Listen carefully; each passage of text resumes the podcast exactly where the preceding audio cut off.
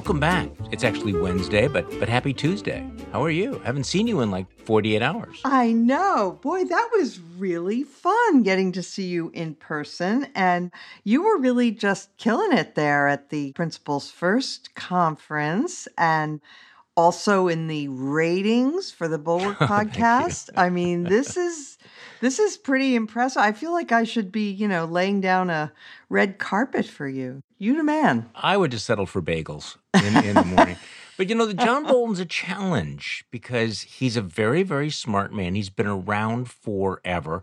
Yep. But we were sitting there doing a one-on-one interview in front of a big sign that said principles First. and and here's a guy that instead of testifying voluntarily saved it for a book. And I guess I wanted to probe his his principles there. And again, he's a very bright guy. He's, not a frail flower. He wasn't going to wilt under the questioning. So I thought I'd give him a chance to answer the questions. You did it very deftly, I would say, because first you were very direct and you said, Look, I've got some problems with these things, and here's your chance to respond.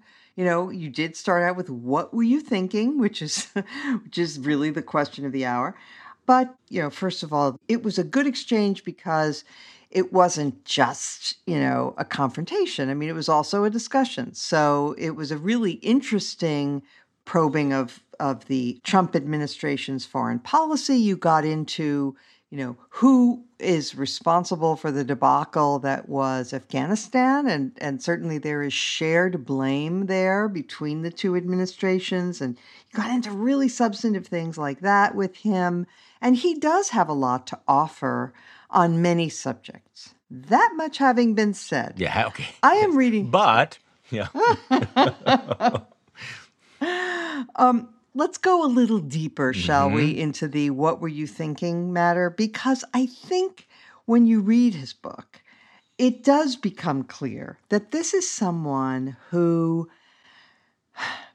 is just so in love with the power and being in the room. But the name of the book is In the Room Where It Happened. Yeah. He's so in love with all that that it really did blind him and cause him to make some really bad decisions. Charlie, you read this book and he recites, he obviously takes careful notes mm-hmm. every day. He recites chapter and verse of some of the stupid, crazy things that Trump would say. But he doesn't fact check them. He just says, and then he said this, and then he says that. Every now and then he'll say, well, that wasn't really true. But mostly he just throws it out there, which is very weird.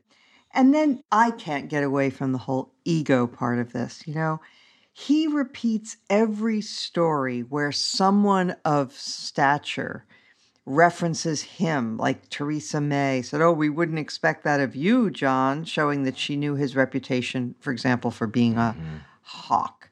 And, you know, he preens and you can almost see him little sort of shaking his shoulders like she knows about me, you know, ooh. And he does that time and again throughout the book, you know, where it's all about him, it's all about what people say about him, even what Trump says about him. He kind of hangs on Trump's words to, to get praise from Trump. And you think to yourself, like, John Bolton must have 160 IQ, you know? Yeah. And But he's thirsty. Yes. He needs the validation. He's so he thirsty. does. Yes. and it's just bizarre that he's panting after praise from this lunatic insurrectionist moron named Donald Trump. I'm sorry, I find that hard to put together. Well, that's what I was asking him. What were you thinking when you went to work for him? You know, he had Yeah. trashed everything you had stood for. You know, he had trashed every one of your previous bosses. You know, you were a hawk and an inventionist, and he ran on on America first. And yet, you would go on Lou Dobbs' show on Fox News, and you would give him a tongue bath and defend him when he met with the Russians in the Oval Office, Yep. or when he called for aides who were worried about uh, Trump's uh, relationship with Putin to be fired. And you know what all that was? I mean, all of that was his panting after this job. He was sucking up to His Donald Trump. It was, was- his yeah. audition. He wanted it. So when he sat there and he said, you know, somebody had to be the national security advisor. Well, well Uh-huh. yeah, but come on. and, and I would actually, part of me did expect that maybe he would say, in retrospect, given everything he's learned about Donald Trump, that yeah, that was his bad. He was wrong about that. But no. Mhm. Yeah, I mean, can you imagine somebody like, um, oh, I don't know, Dean Acheson or even a figure from the more recent past, Cyrus Vance? Can you imagine people like that having so little sense of their own dignity and stature that they would suck up to a figure like Trump? Maybe they would, but I find it really distasteful. I mean, I, I do respect John Bolton for his intellect, yeah. but honestly, I, I have a lot of trouble with this. Well, that's an interesting point about you know about people like Dean Acheson because these were people who were men and women of substance. Uh, you know, Madeleine mm-hmm. Albright, who mm-hmm. had established their own independent identities and independent legacies, and they weren't drawing all of their power from the reflected light of the Orange God King. Now, now John Bolton, with his long record, certainly could have gone that route. Instead, he didn't. However, in a Trump 2.0, we might find ourselves missing the John Boltons of the world because there will be nobody like that in the room anymore who's willing to break with them or push back.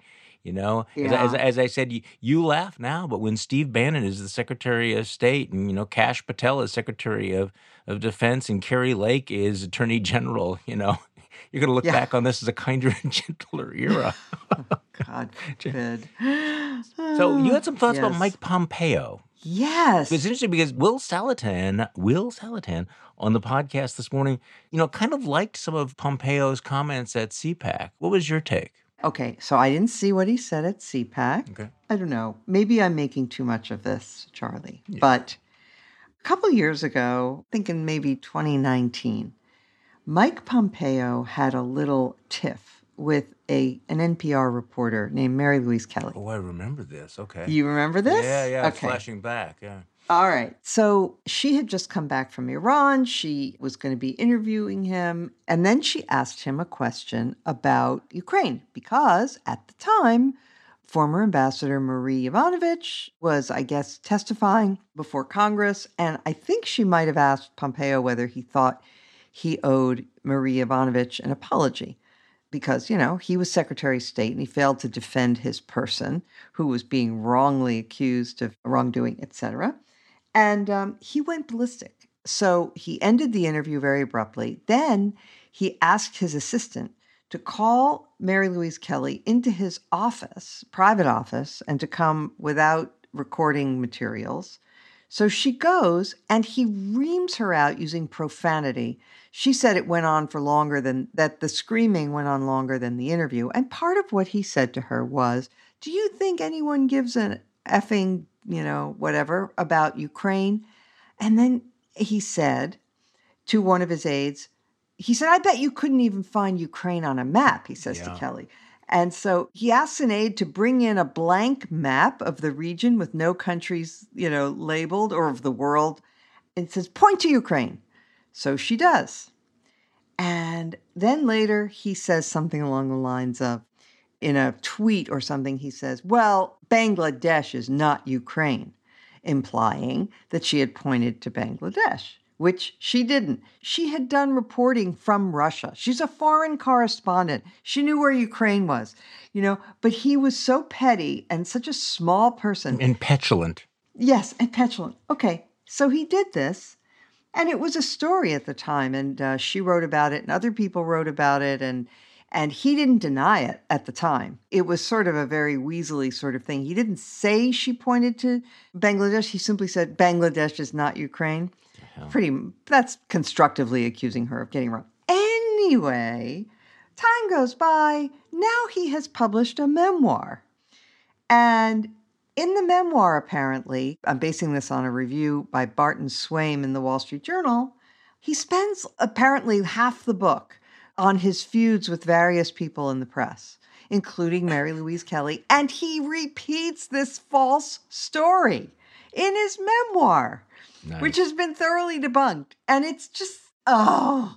So I don't know. Just thought I'd mention it. It's just reprehensible. To listen to the rest of this episode of Just Between Us, become a Bulwark Plus member today.